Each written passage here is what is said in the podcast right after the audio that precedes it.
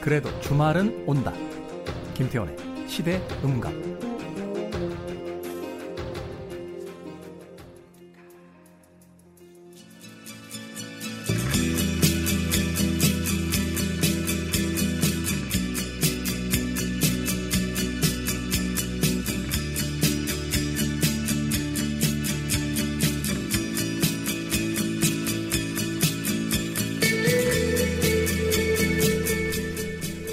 통계를 살펴보진 않았습니다만 아마도 SNS에 가장 많이 올라오는 사진이라면 음식과 여행 사진이 아닐까 싶습니다. 음식이야 뭐 당연히 먹고 살아야 되는 문제입니다만 여행 사진은 왜 그렇게 많이 올라오는 걸까요? 시대음감 2부 새로운 코너입니다. 우리가 떠나는 이유 여행 작가 두 분을 모셨습니다. 미슐랭 이민영 작가 그리고 생선 김동영 작가 나오셨습니다. 안녕하세요. 안녕하세요. 네, 안녕하세요. 네. 자, 두 분에 대한 소개를 하기 이전에 어, 저희 프로그램에는 이 게스트가 등장할 때 그 등장 음악을 어, 게스트들이 직접 이제 가지고 오는 전통 아닌 전통이 생겼는데요. 이 음악은 여행 작가이자 음악 작가인 우리 생선 작가의 선곡이 아닐까 싶은데. 아닌데요. 아니에요? 네. 제가 선곡한 곡은 다른 곡이 있는데 예, 담당 PD님이 음악을 좀 들으시거든요. 네. 아, 진짜 음악 많이 하세요. 네. 예, 어렸을 때 저 음악 때문에 알게 된 분이라 네. 그래서 제 좀 그런 거 있잖아요. 음악 들으시는 분들은 자존심이 좀 강한 거. 음. 절대 이제 제가 추천하는 음악 안 틀죠. 그리고 본인이 골라 오신 곡입니다. 잠깐만요.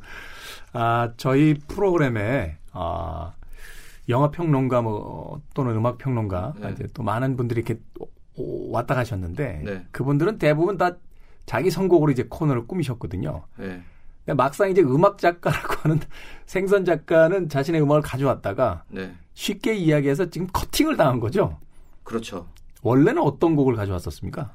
저는 뭐라고 해야 될까 약간 좀 드라이브 할때 그 바다가 펼쳐지는 그런 좀 여행 분위기 나는 드라이브 뮤직을 가져왔는데요. 그걸 그 하이한 감성을 예, 이해 못 하시는 것 같더라고요. 담당 PD님이. 추천곡마저 거부당한 음악 작가인 아, 동시에 여행 작가인 생선이 과연 어, 이 시간에 어떤 여행 이야기를 해줄지가 궁금하긴 합니다. 아, 저도 굉장히 기대가 되는데 네. 그 어제 제가 오기 전에 폭풍 검색을 했었거든요. 아. 그랬더니 예, 생선 작가님이 정말 감수성이 예민한 분이시더라고요.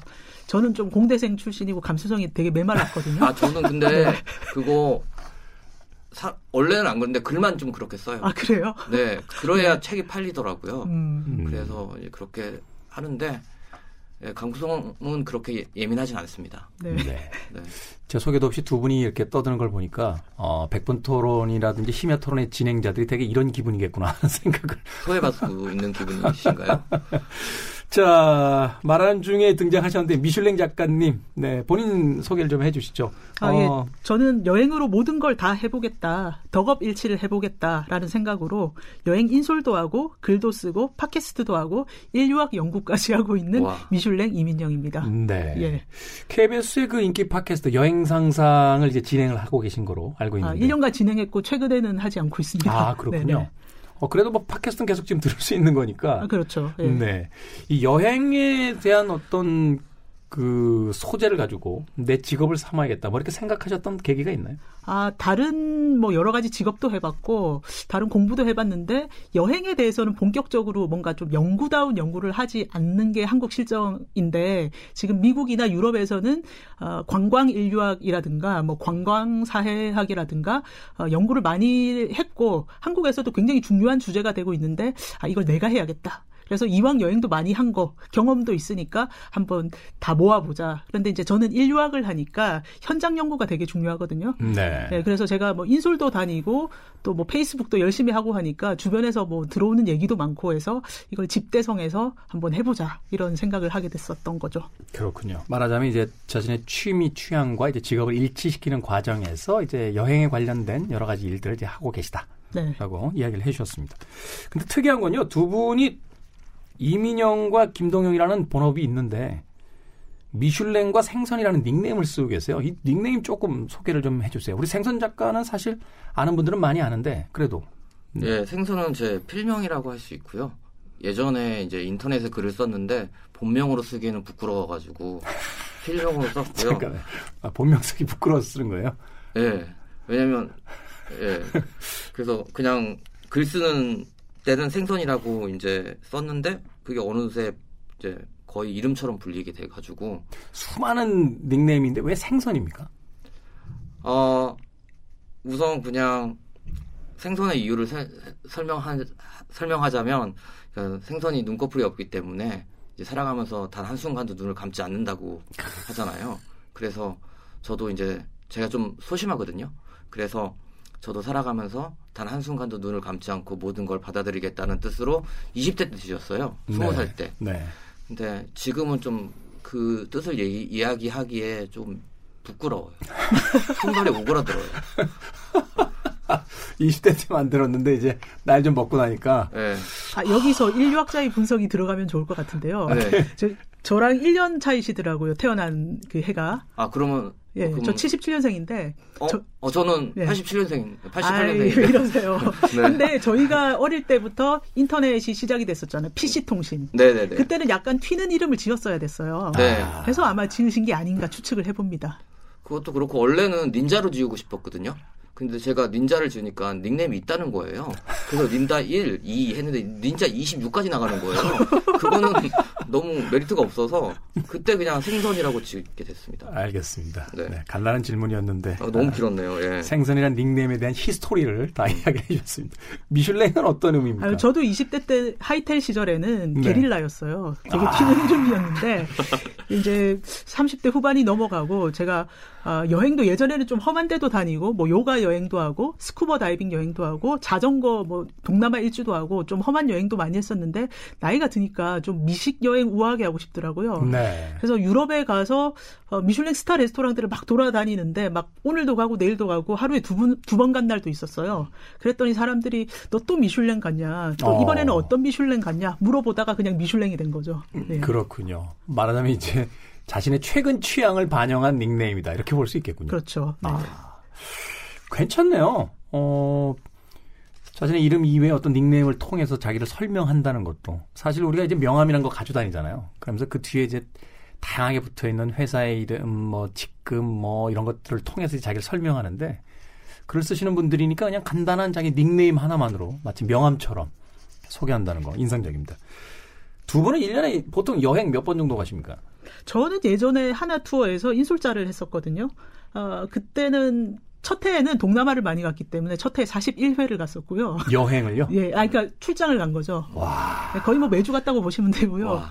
그리고 배낭여행을 열심히 다니던 시절에는 6개월, 8개월, 뭐 짧을 때는 2개월 이런 걸 너무 많이 다녀가지고. 그 국적 항공사의 마일리지가 거의 100만 마일 정도 되지 않습니까? 아, 그러면? 그러나 배낭여행 시절에는 싸구려 항공을 타기 때문에 마일리지는 별로 쌓이지 마일리지가 않죠. 절대 적립되지 않죠. 그렇군요.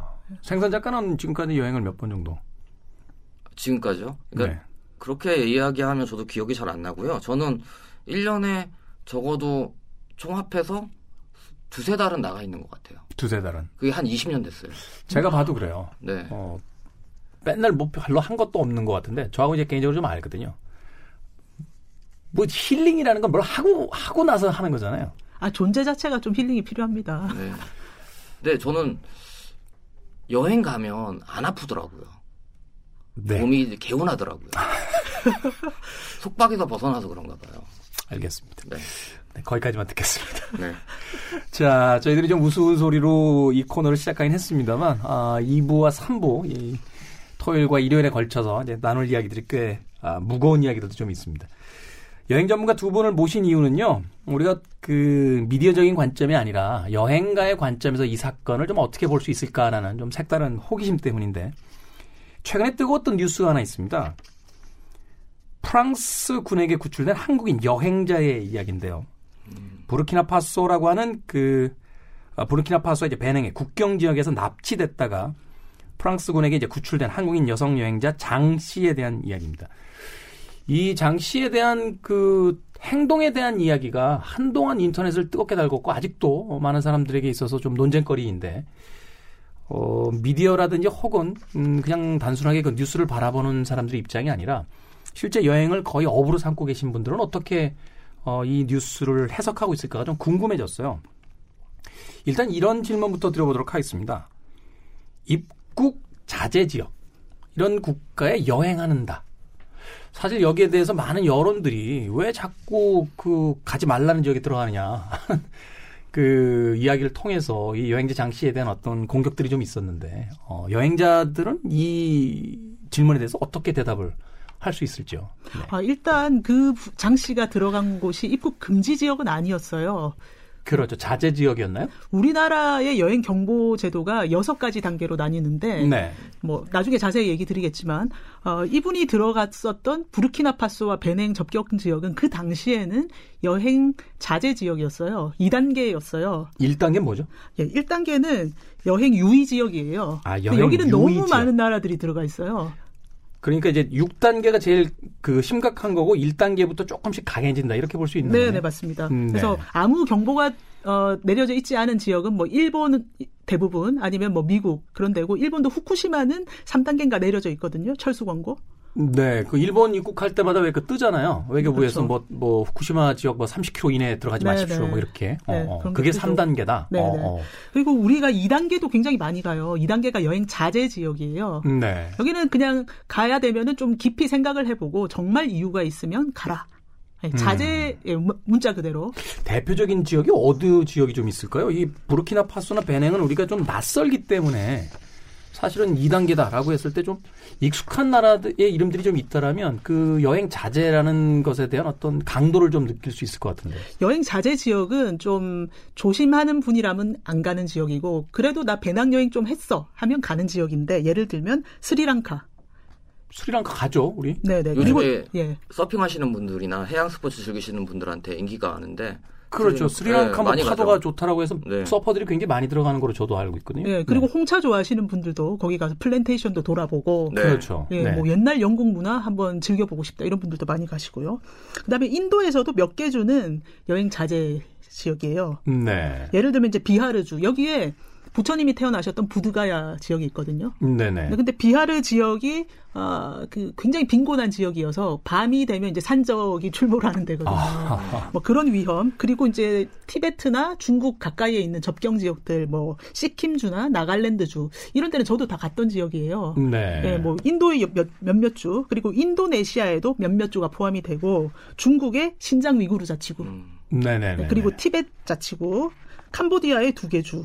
뭐 파키스탄의 몇 개 주, 필리핀의 몇 개 주 이런 식으로 굉장히 들어가는 지역이 많이 있어요. 그리고 유럽에서도 의외지만 바르셀로나나 뭐 브루셀 이런 나라들도 여- 여행 자제 지역들? 국가예요.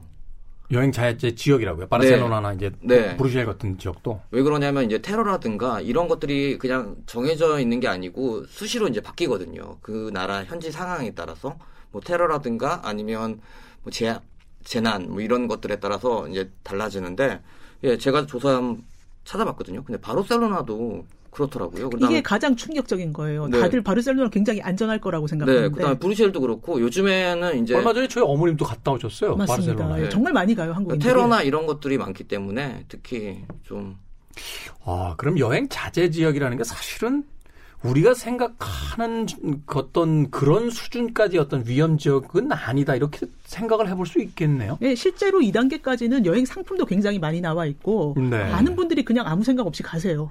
저도 아. 그렇고요. 예. 어찌됐건 이렇게 생각해 볼 수 있겠네요. 부르키나파소 베냉 국경 지역이 이제 여행 자제 지역이었는데 어, 바르셀로나도 여행 자제 지역이다라고 어, 하나의 다른 도시를 이제 가지고 와서 설명을 해보면 우리가 생각하는 것처럼 그 지역엔 절대로 들어가서는 안 됩니다라는 곳을 갔던 건 아니고 사실은 여행자들 입장에서는 그 남들이 가보지 않은 어떤 색다른 지역을 선택했을 때 충분히 들어갈 만한 들어갈 수도 있을 만한 지역이었다 이렇게 이제 볼 수 있는 거네요. 그렇죠. 예, 그리고 이 장 씨가 뭐 어떤 분인지는 확실히 모르지만 본인 나름대로 한국 외교부에서 이렇게 아프리카 지역은 너무 이렇게 등한시하고 소식이 업데이트가 안 되고 우리나라 뉴스에도 거의 안 나오는 지역들이잖아요. 부르키나파소 뭐 지금까지 이름 한 번도 안 들어보신 분 많으실 거예요. 저도 이번에 처음 들어봤어요. 저도 네, 이번에 네, 처음 네. 들었습니다. 예. 그러니까 뭐 그냥 모르고 갔을 수도 있어요. 근데 이번에 이 사건을 통해서 여행 자제 지역에서 이제 당- 등급이 하나 올라갔다 이런 이야기 들었거든요. 네, 네. 네. 어, 이제 3등급이 돼가지고 3등급은 어떤 지역입니까?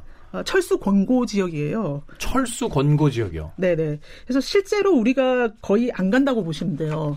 철수 권고 지역은 뭐 시리아 뭐 네. 이런 곳들부터 시작해서 보통 이제 분쟁 지역들 있잖아요. 이제 중동에 그런 나라들이 많아요. 그 이 뉴스를 바라보는 여러 가지 시각 중에 하나가요. 음, 사실은 이미 이전에 아, 여행 그 3단계가 이제 여행 예, 적색 공고고 철수 공고. 철수 지역. 공고 지역이죠. 네네. 철수 공고 지역으로 지정이 됐어야 되는데 그것을 이제 정보 미숙으로 어, 정보를 얻지 못해서 국가가 지정하지 않고 있다가 사건이 벌어지자 거기에 대한 그 책임을 이제 말하자면 어, 외교부라든지 정부 쪽에서 지지 않기 위해서 그 한 개인의 여행객에게 사실은 좀 많이 그 뭐라고 할까요? 좀 넘기고 네. 어, 그것을 통해서 이제 여론을 만들었다라고 지적하는 분들도 있거든요. 네네. 사실 여행을 많이 하신 분들 입장에서. 네. 그래서 사실은 이번에 어, 내국인이, 그러니까 자국인이 그 납치가 된 뒤에 뒤늦게 철수 권고 지역으로 이 상향 등급 조정을 한 것은 그만큼 이 지역에 대한 그 정보가 국가 차원에서 부족한 게 아니었냐 이렇게 지적하는 입장도 있는데. 네, 한국에는 사실 아프리카나 중남미 지역에 대한 전문가 수가 굉장히 적은 편이고요. 네. 그 다들 그 외교관들도 다들 미국이나 아니면 유럽 지역으로 나가고 싶어하지 이런 험지라고 하죠. 험지에 배정받으면 되게 싫어해서 금방 돌아오는 좀 추세가 있다 보니까 정보가 많이 없기도 하고 실제로 여기가 한 몇 년 전까지만 해도 철수 권고 지역이었는데 최근에는 굉장히 아무 사건이 없어가지고 다 한번 다시 낮췄었어요. 네. 네, 그러다가 이제 다시 한번 사건이 터지니까 다시 올린 거죠. 음. 이렇게 업데이트 문제랑 또 맞물려 가지고 묘하게 돌아가는 국면도 있었던 것 같아요. 그리고 뭐 아프리카나 이런 나라들은 뭐 대사관은커녕 영사관도 없는 경우가 많기 때문에 네. 파악을 못하는 경우도 있- 있고 근데 이번 같은 경우 특히 프랑스나 미국 같은 경우는 프랑스는 특히 아프리카에 식민지를 많이 가지고 있었잖아요. 그렇기 때문에 다른 나라들에 비해서 정보가 굉장히 빠르고 인프라 같은 것도 잘 되어 있는 거고 미국은 워낙 이제 세계의 경찰이기 때문에 이제 많은 정보들을 가지고 있는데 그에 비해서 이제 우리나라 같은 경우는 없는 거죠 아무것도. 음. 그리고 그래서- 우리나라가 이제 가까운 나라 아니면 세계사 시간에 교과서에서 배웠던 유럽 지역들은 하나 하나 나라마다 따로 생각을 해요. 우리 이름 다 알잖아요. 유럽에 있는 네. 나라 대충. 네. 그리고 심지어 그 외교부 사이트에 들어가 보면은 뭐 스페인 같은 경우는 도시별로 경보 단계가 달라요. 네. 바르셀로나만 지금 2등급 돼 있는 거고요. 네. 그리고 뭐 파리 같은 지역도 그 구마다 또 다를 수가 있어요. 저도 그러니까, 예. 파리 갔을 때 그 현지 분들한테 이야기 듣는데 몇 구는 가지 마십시오라고 네, 그러니까요. 이야기를 그게 하더라고요. 외교부 사이트에도 나와요. 음. 생드니 지역은 가지 마라. 여기 최근에 이러저러한 사건이 있었다 하고 홈페이지에 다 뜨는 거죠. 근데 사실 여행 갈 때 누가 외교부 홈페이지를 보고 갑니까? 아, 그냥 저는 봅니다. 아, 좋습니까? 저도 보는데요. 저희는 소심해서 네. 어, 저만 안 봐요? 네. 그냥 네. 저는 궁금해가지고 봅니다. 저는 그냥 프랑스 파리 그러면 어 그냥 파리 이러고 가죠. 저도 사실은 현지에서 사시는 분의 이야기를 안 들었으면 그냥 뭐 여기저기 다 돌아다녀 보려고 했는데 어떤 지역은 가지 마십시오라는 그 현지 분의 이야기를 듣고 나서 이제 그 지역을 배제했던 이런 경험이 있거든요. 네. 아 그렇군요. 그러니까 그 우리가 친밀한 나라들은 그 외교부 홈페이지에도 정보가 굉장히 어, 세심하게 잘 올라와요. 뭐 지갑 소매치기 조심해라. 최근에 렌트카에 이런 사건이 있었다. 뭐 유레일 패스에 덤터기 쓰는 경우도 있다. 바가지를 조심해라. 별게 다 음, 올라오는데 네. 아프리카는 그냥 아프리카 통으로 하나. 뭐 이런 식으로 생각을 많이 하잖아요. 오히려 그 정부에서 가지고 있는 정보보다 여행객들이 이제 만든 블로그라든가 카페들이 오히려 정보들이 더 많아요. 음. 그래서 실시간으로 정보가 공유가 되기 때문에 아마 많은 분들이 여행하실 때 카페를 참고하시지 외교부 사이트를 참고하지는 않, 않는 것 같아요. 알겠습니다. 근데 이제 제가 여행 업을 하다 보니까 이제는 되게 열심히 찾아보게 되는 거예요. 그냥 근거가 있어야 되잖아요. 그래서 네. 손님들에게 외교부에서 최근에 이런 소식이 왔으니까 요로저로 안 거 조심해라고 계속 잔소리를 하게 돼요. 음, 네. 네. 아무튼 뭐 새로운 정보네요. 어, 그 외교부에 있는 사이트를 좀 찾아보는 것도 여행객들에겐 좀 중요할 것 같고 또 하나는 우리가 알고 있었던 여행 자제 지역이라는 것이 사실은 어, 우리 어떤 그 이 결과론에서 비롯되는 어떤 여론만큼 그렇게 심각한 지역으로서 인식됐던 것들은 아니었다라는 거. 네.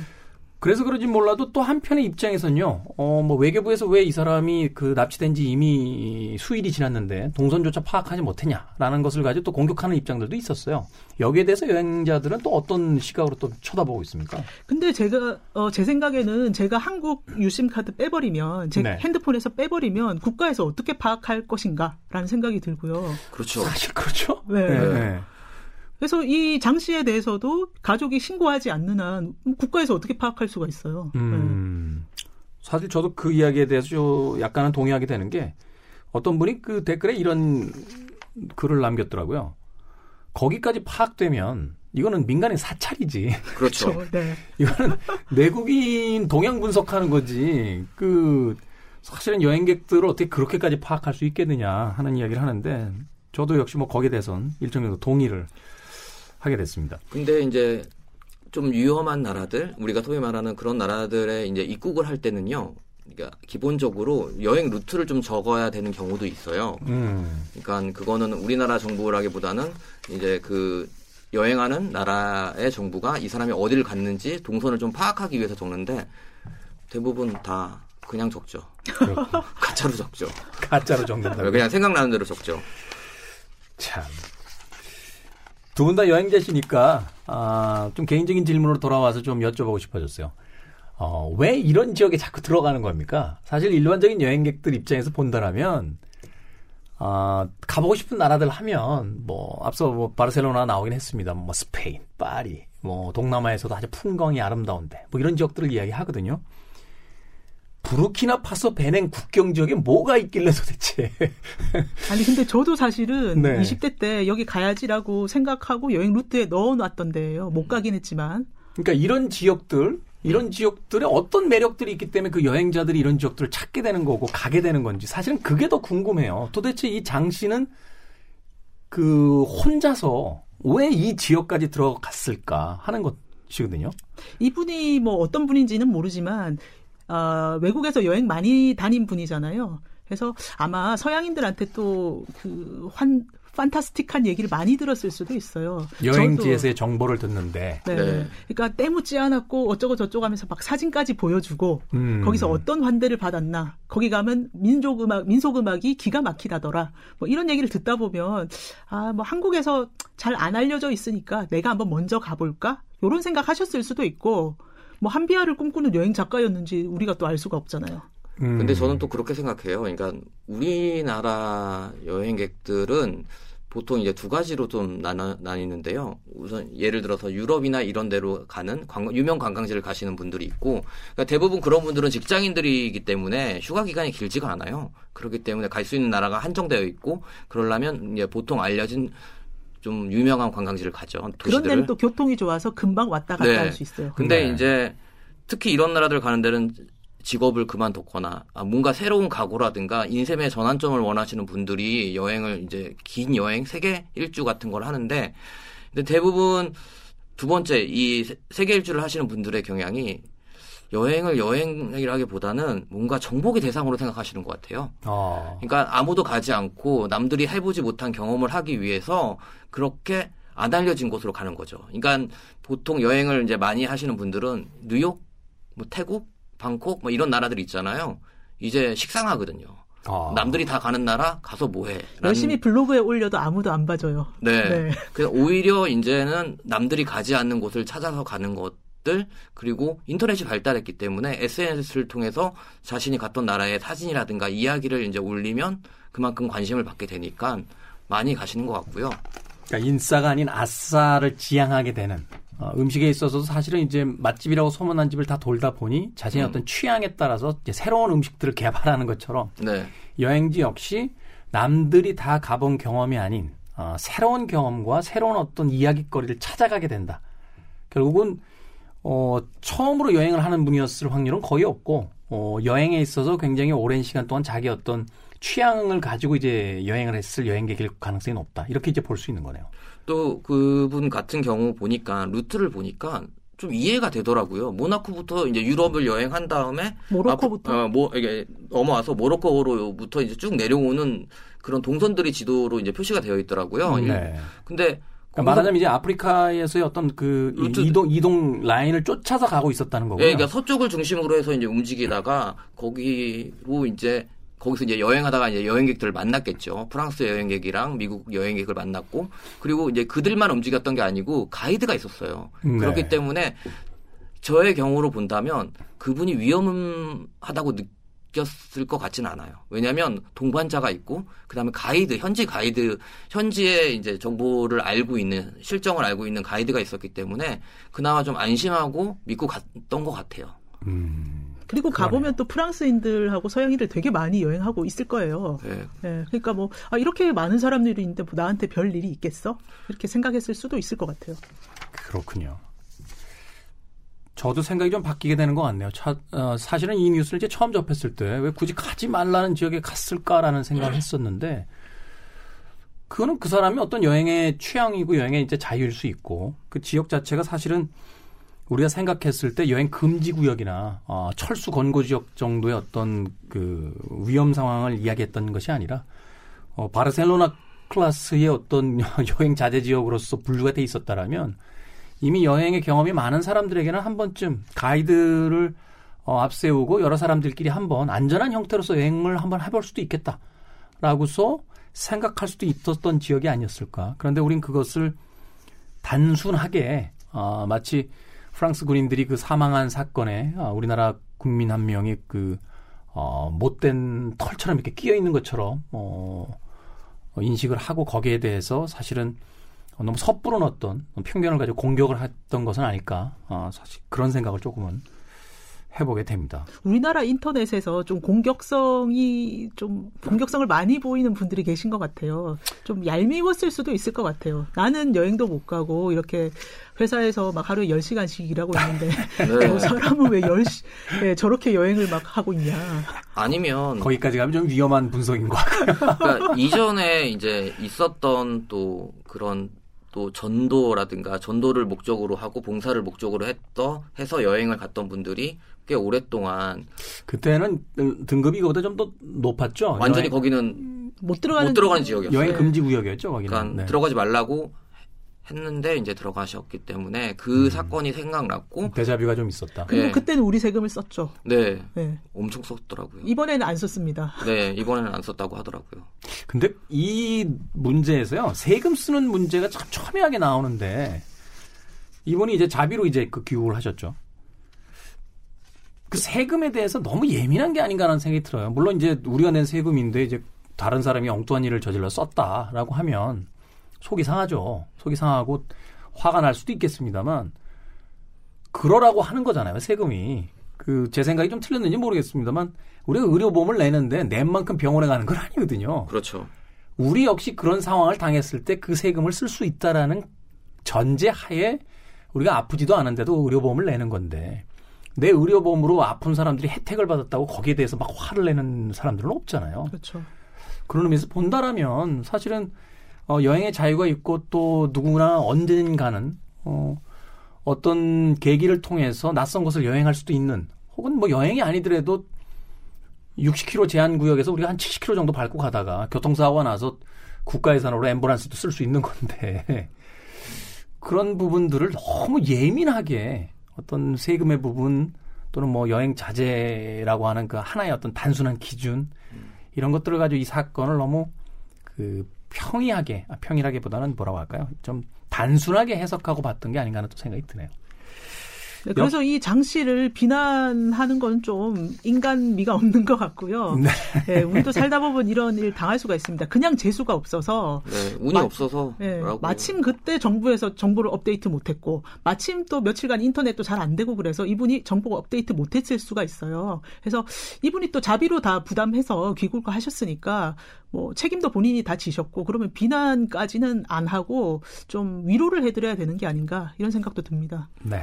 어찌됐건 뭐 프랑스인들을 구출하기 위해서 갔던 그 군인들이 에, 같이 있던 이제 장 씨까지 구출을 하게 되는데 그 희생에 대해서 우리가 애도는 해야겠습니다만 그 희생이 있었다라고 해서 어 냉정함을 잃고 이 장 씨에 대한 어떤 그 편견 속에서의 공격은 조금 한 번쯤 자제하면서 생각해 볼 문제가 아닌가 하는 생각이 들었습니다.